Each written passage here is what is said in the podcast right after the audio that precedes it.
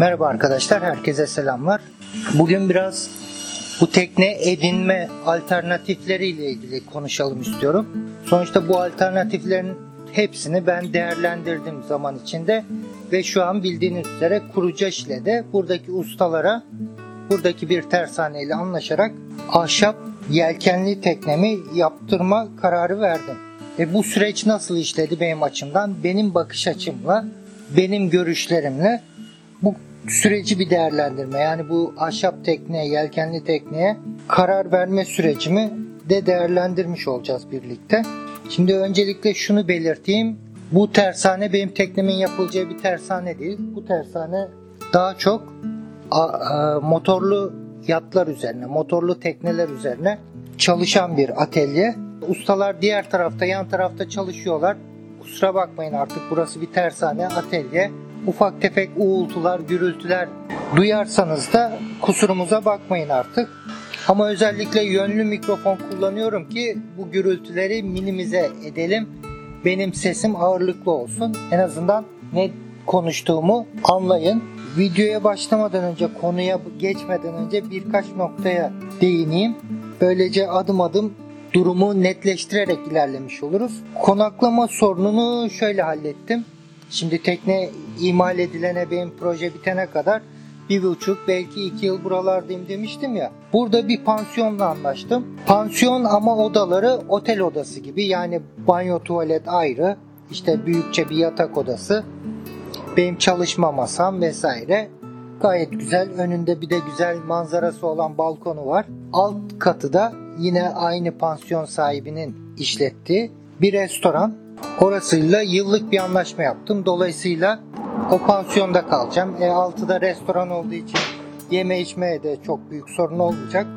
Ve yıllık anlaşma yaptığım için hatta bir yılda peşin verdiğim için çok da güzel bir indirim yaptılar. Konaklama sorununu bu şekilde halletmiş olduk. Bir de şu konuya açıklık getirelim. Şimdi ben bir sürekli söylediğim gibi ben bir tekne imalatçısı değilim.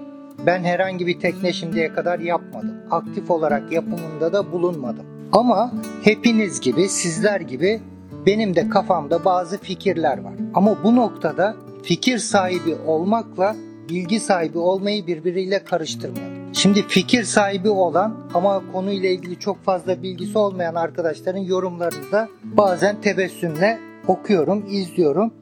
Ama buralarda yapılan gelip görmeniz lazım işçilik, ustalık. Öyle birkaç kitap okudum.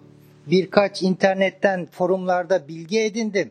Ben de artık kendi teknemi yapabilir miyim? Çok ötesinde bir şey. Yani buradaki ustalık bambaşka. Bizim sahip olduğumuz fikirlerle oradan buradan duyduğumuz kulaktan dolma tırnak içinde bilgilerle yapılabilecek bir iş değil bu.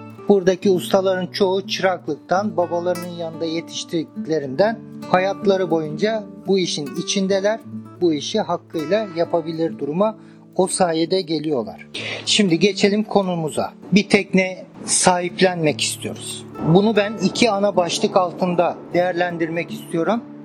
Daha kolaylık olsun. Konuyu fazla dağıtmamak için. Bir fiber tekne, iki ahşap tekne. Şimdi bazı arkadaşlar saç tekne konusuna da dillendiriyorlar. Kendi kafalarında saç tekne sahibi olma işi biraz daha ağır basıyor. Ama şöyle söyleyeyim. Saç tekne işi bizim benim şu an konuştuğum boydaki tekneler için çok da mantıklı değil. Yani şöyle bir genelleme yapalım. Ne kadar bu genelleme doğru olur bilemiyorum ama benim bakış açısımla, şahsi fikrimle 14-15 metrenin altında bir yelkenli teknenin saçtan imal edilmesi çok da mantıklı gelmiyor bana. Eğer ekstrem kutup bölgelerine seyahat etmeyecekseniz. Benim de kutup bölgelerine seyahat etme gibi bir planım yok işin açığı. Dolayısıyla saç tekne konusuna hiç girmiyorum burada. İki başlığımız var. Fiber tekne alacağız, ağaç tekne. Fiber tekneyi öncelikle değerlendirdiğimde yine 3 seçenek karşımıza çıkıyor. Bir yeni tekne, sıfır tekne. Firmaya gidiyorsunuz, markalı bir tekne alacaksanız firmaya gidiyorsunuz. Kardeşim ben şöyle şöyle özelliklerde şu boyda şu model teknenizi istiyorum diye siparişinizi veriyorsunuz. Şimdi bu pandemi sürecinde onlar da biraz müşterileri sıraya alıyorlar. Bir müddet bekletmek zorunda kalıyorlar. Yani bilindik markaların birine gittiğinizde muhtemelen 6 ay ile 1 yıl arasında bekleyeceksiniz. Maliyetler konusu büyük bir handikap. Benim gibi kısıtlı bütçesi olanlar için yeni tekneye yönelmelerini engelleyici. Bir de çoğunluğun göz ardı ettiği sanılanın aksine yeni alınmış bir tekne fabrikadan çıkıp siz aldığınızda zannediyorsunuz ki sorunsuz bir tekne alıyorum. Hayır, aslında tam tersi fabrika çıkışında ne kadar bu test edilse de bu büyük markaların ne kadar kalite kontrolden geçse de özellikle teçhizatta, aksamda, elektroniklerde vesairede ufak tefek sorunlar çıkıyor. Bir teknenin, sıfır teknenin oturması, o sorunların giderilmesi vesaire sorunsuz bir halde kullanıma devam etmesi için takriben 2 yılın geçmesi gerek. Yani sıfır tekne aldığınızda he, çok şanslı olabilirsiniz, hiç sorun yaşamayabilirsiniz ama bunu da göz önünde bulundurmak lazım. Genelde yeni tekneler ufak tefek sorunlarla çıkar fabrikadan. O sorunlar garanti kapsamında çoğu giderilir firma tarafından ve 1-2 yılın sonunda tekne tam oturur. Sıfır teknede size fiyatı verirler tekne fiyatı yanına da uzunca bir liste verirler. Şunu istiyor musun? İşte atıyorum biraz abartarak söylüyorum. Kapıya kol istiyor musun? İşte teknenin dümeni olsun mu? Teknenin çapası olsun mu? Demirleme ekipmanı, ırgatı olsun. Hepsi liste olur. Şu mu olsun bu mu olsun diye de opsiyonlar olur. Motor için 2-3 farklı seçenek opsiyon olur. Bunlardan siz her biri bu da olsun dedikçe fiyat tahmin edebileceğiniz gibi katlana katlana artar. O ilk baz modelinin baz fiyatın çok çok üzerinde ekipmanlı fiyatı çıkar ortaya.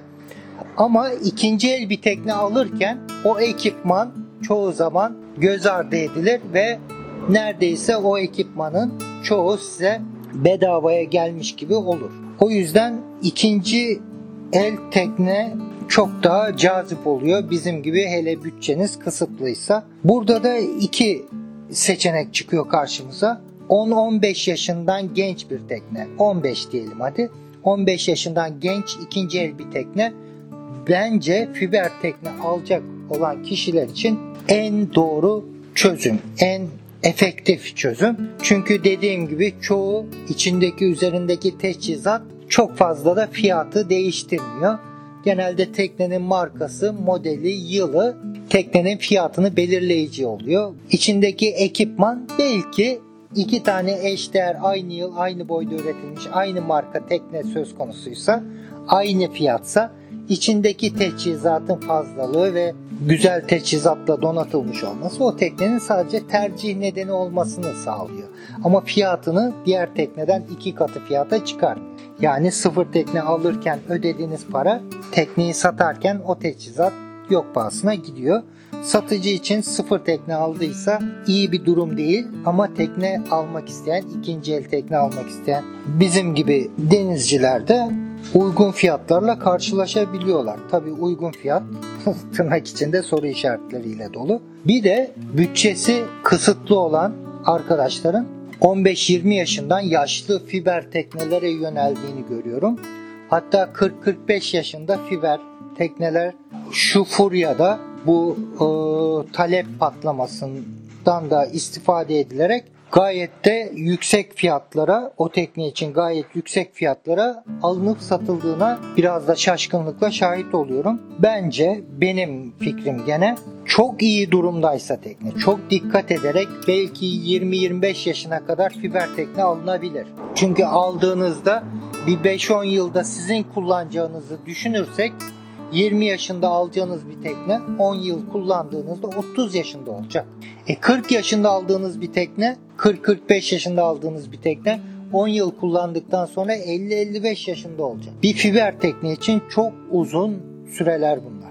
Ne kadar dıştan boyansa da jel kotu yenilense de ahşaplar verniklense de şu olsa da bu olsa da her malzemenin metal olsun, fiber olsun, ağaç olsun bir ömrü var fiber bir tekne içinde hele 40-50 yıl öncenin teknolojisiyle yapılmış bir fiber tekne içinde. Bu yaşlar dikkat edilmesi gereken yaşlar. Bunu bu şekilde değerlendiriyorum. Yani en mantıklısı benim durumumdaki ve %90'ınızın durumundaki tekne edinme isteyen, fiber tekne edinmek isteyen arkadaşların bence 15 yaşından genç teknelere yönelmesi en mantıklısı olacaktır. Peki ağaç tekne opsiyonunu değerlendirelim şimdi. O başlığın altına bir dolduralım. Birincisi biliyorsunuz Büyük Yatış kanalında Sinan var. Sinan arkadaşımızın yaptığı gibi hikayesi olan formunu beğendiğiniz güzel bir ahşap tekne ama yaşlı bir ahşap tekne alıp onu tamamen baştan sona revize edip yeniden onu hayata döndürmek şeklinde olabilir. Şimdi bunun artısı nedir? Bir, hikayesi olan güzel bir tekneyi ölüme terk etmiyorsunuz. Onu hayata döndürüyorsunuz. Bunun vermiş olduğu bir iç huzur var, bir psikolojik artı var. Bunun yanında o tekneyi belki de internet üzerinde satılan çizimler, projeler fiyatına komple tekneyi satın alma ihtimaliniz doğuyor. Pek çok limanda, kıyıda, köşede bu tür teknelerde pek çok yerde mevcut. Dolaşacaksınız, araştıracaksınız. Sadece tekneyi gördüm, ben bunu beğendim değil, onun ilk sahibi kimdir, nereden gelmiş oralara, onun da bir hikayesine araştırarak, öğrenerek o tekneyi alırsınız. Hiç olmazsa elinizde bir form olur. Yani bir ağaç parçayı söktüğünüzde onun yerine ne koyacağınız elinizde örnekli olur. Bu şekilde kendi başınıza da zamana yayarak, zamana yaymak sadece zaman anlamında değil, maddi anlamda da yapacağınız masrafları zamana yayarak onu restore etme süreci bence son derece mantıklı bir süreç. Ama diyorsanız ki hayır arkadaş ben gideceğim bu işin ustasını bulacağım. Bu işi yapan iyi bir tersaneyle anlaşacağım. Ben de ilgileneceğim teknemle. Sıfırdan güzel ağaçtan bir tekne imal ettireceğim. Geleneksel yöntemlerden de çok uzaklama, uzaklaşmadan ama günümüz teknolojisinin getirdiği nimetlerden de faydalanarak teknemi istediğim şekilde sıfırdan dizayn ettirmek istiyorum ve bu tekneyi benden sonra çocuklarım binsin onlar da çocuklarına, benim torunlarıma bu tekneyi miras bıraksınlar. Öyle bir tekne istiyorsanız benim girdiğim yola gireceksiniz. Ustasına tekneyi yaptıracaksın. Bir de şimdi dünyada da çok revaçta olan ve ilginç örneklerini de gördüğümüz, başarılı örneklerini de gördüğümüz kendi tekneni kendin yap akımı var. Özellikle teknik konularda, teknik çizimlerden anlayan, işte eli biraz alet tutan becerikli denizciler, denizci adayları özellikle internetinde bu kadar yaygınlaşmasıyla pek çok alternatif içinden kendileri beğendikleri projeyi seçiyorlar ve onu kendi bahçelerinde, küçük kurdukları bir barakada, uygun bir yerde imalatını kendileri yapıyorlar. Ama benim gördüğüm ilk kez tekne yapacak birinin bu şekilde ne kadar becerikli olursa olsun ne kadar derin teorik bilgi edinmiş olursa olsun, ne kadar gelişmiş dört dörtlük el aletleri satın alırsa alsın, ne kadar uygun yeri olursa olsun, ilk yapacakları teknenin mükemmel, çok iyi bir tekne olması imkansız. Şimdi konunun dışında düz bakış açısıyla ya bir tekne yapmanın da nesi var? İşte tahtaları birbirine çakıyorsun, üzerine epoksi elyafla kaplıyorsun, iç kamerasında bildiğin gibi yapar çıkarsın denize. Mantığı hakim oluyor.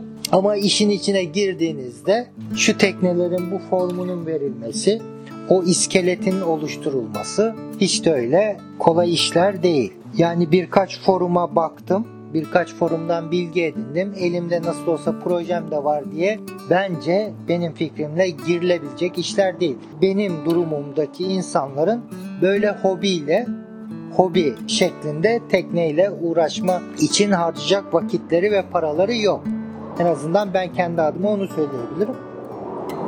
Dolayısıyla eksiksiz, güvenilir, güçlü bir açık deniz teknesini bu işin ustasına, tersaneye yaptırmak ama yapım sürecinde de birebir bu sürece dahil olmak burada benim açımdan en doğru çözüm. Şimdi gelelim bu bütün opsiyonları değerlendirdiğimizde. Bir, eğer Akdeniz'in dışına çıkmayacak olsaydım yani Cebel Tarık sınır olsaydı bu bölgede yaşayacak olsaydım emin olun bu tekneye yönelmek için bu kadar hevesli olmazdım. Fiber ikinci el bir tekne seçeneği ağır basabilirdi orada. Ama okyanuslara biraz da zorlu şartlara çünkü ben bu standart ekvatordan çok da uzaklaşmadan yapılan dünya turunu hedeflemiyorum.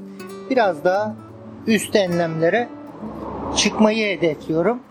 Belki tam da bir dünya turu olmayacak ama ben kafama göre dolaşacağım. Dolayısıyla teknenin limitlerinin beni kısıtlamaması lazım. Hani hep konuşuyoruz ya A kategori tekne olmalı bir fiber teknede, marka bir teknede.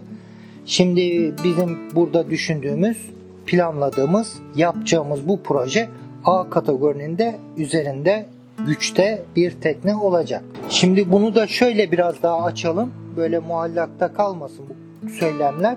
Fiber tekne konusunda eski tekneler tamam gövde kalınlıkları çok kalın yapılıyor ama kullanılan malzeme o zamanın teknolojisiyle imal edilmiş üretilmiş malzemeler kullanılıyor. O tekniklerle üretilmiş tamam çok kalın gövdesi olan fiber tekneler ama ozmoza biraz daha açık tekneler. E yeni teknoloji çok daha gelişti fiber tekne üretiminde. Vakumlanmış bilgisayar sistemleriyle tasarlanmış tekneler üretim aşamasında söz konusu ve üretim aşamasında kullanılan materyal oldukça teknolojiyle uyumlu bir şekilde kalitesi arttı.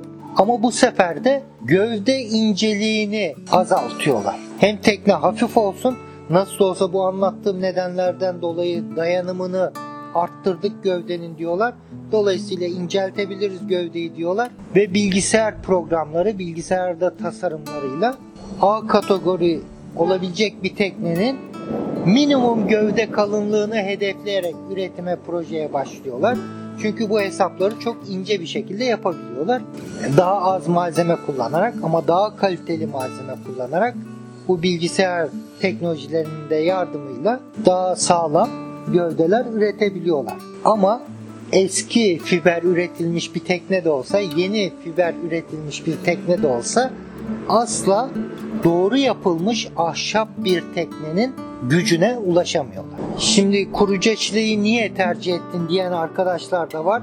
Çünkü Türkiye'de bildiğiniz üzere pek çok kurceşle benzeri geleneksel tekne yapım e, kasabaları, şehirleri var. Ama Kurceşle'deki gelenek tekne yapımı burada üretilen tekneler genellikle Karadeniz'de kullanılan balıkçı tekneleri. Karadeniz'de kullanılan tekneler üretiliyor. E, bunu üretirken de buradaki ustaların yıllarca babadan oğula geçen bir gelenek olarak kaygılanması gereken bazı olgular var. Karadeniz. Karadeniz sahilleri, Karadeniz çok güzel bir yer, çok güzel bir deniz ama bilenler bilir Karadeniz'in öfkesi başka denizlere benzemez. Eğer siz burada balıkçı, bu Karadeniz'de avlanan, ticaret yapan ahşap tekneler burada üretecekseniz bu Karadeniz'in öfkesinde gözeterek o ekstra sağlamlığı, o ekstra formu gözeterek tekneler üretmeniz gerekiyor. Dolayısıyla benim de tam istediğim sıkı denizlerde kaçamayacağım fırtınaların, kasırgaların içine kaldığımda ben bu gövdeye güvenmeliyim. Ben ustama, o gövdeyi yapan ustaya bu açıdan güvenebilmeliyim. O yüzden Kuruceşle'ye geldim.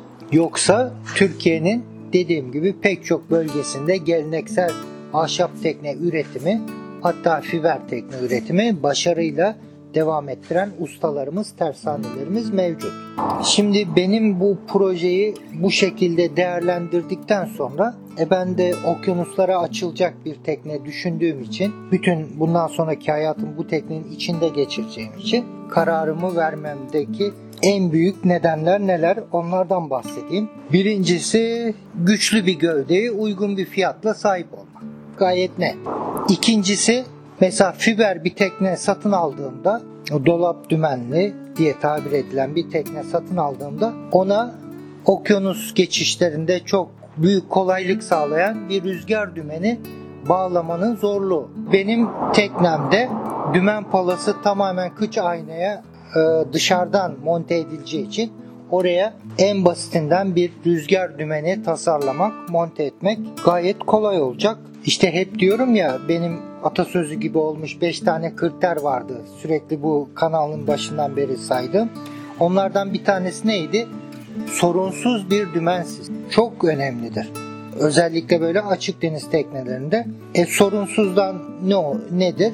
Ne kadar basitse bir sistem, ne kadar az komplike ise, ne kadar az hareketli parça içeriyorsa o sistem o kadar güvenilirdir, o kadar stabildir. En basitinden yeke dümenle dışarıdan kıç aynaya monte edilmiş bir dümen palası en basit, en güvenilir sistem.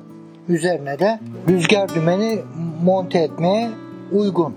Ahşap bir direk olacak benim teknede. Ahşap direk işte çift baş ıstralya kullanmaya uygun oluyor. Benim planım çift baş ıstralyada arkadaki e, gerideki ıstralyayı bir ikinci trinket yelken gibi kullanmak maksadıyla değil bu. Fırtına floğu kullanmak için. Yani ya en öndeki ıstralyada normal Cenova çalışacak normal şartlar altında ama kasırga şiddetinde de okyanus fırtınalarına da maruz kaldığımda ön yelkeni tamamen oradan çıkaracağım. Direğe yakın olan ıstralyaya fırtına floğunu kullanacağım. Çoğu kişinin yanıldığı bir nokta var. Baş ıstralyada fırtına floğu kullanılması çok da tavsiye edilmez. Çok da uygun değil. Tabi bu ıstralyaların da bağlantı noktaları özel takviye edilmiş, güçlendirilmiş olacak. Aynı şekilde ana yelken konusunda da ben gerçi şimdiye kadar hep e, sarma tip, direk içi sarma tip ana yelken tercih edeceğimi söylüyordum. Bunun en büyük nedenlerinden biri hem lazy back, lazy jack gibi saçma sapan bir sistemle cebelleşmek istemediğimden hem de yelkeni milimetrik olarak istediğin oranda açıp kapamaya müsaade eden bir sistem olmasıydı. Eğer doğru kullanıldığında da herhangi bir sorun çıkaran bir sistem değil. Dolayısıyla fırtına, kasırga şartlarında bile ana yelkeni sanki bir trisail gibi yani ana fırtına yelkeni gibi kullanmaya olanak sağlaması.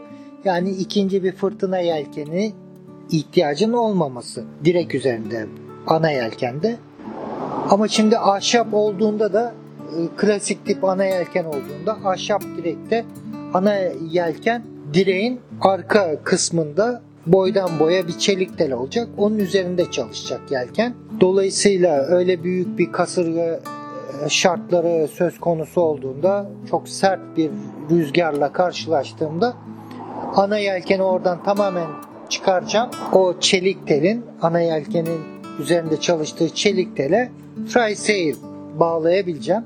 Onu orada kullanabileceğim. Dolayısıyla her türlü hava koşuluna, her türlü deniz şartlarına uygun bir arma tasarımı elde etmiş olacağız. Bunu işte özellikle klasik tip ana yelken olan standart teknelerde uygulayabilmek çok da mümkün değil.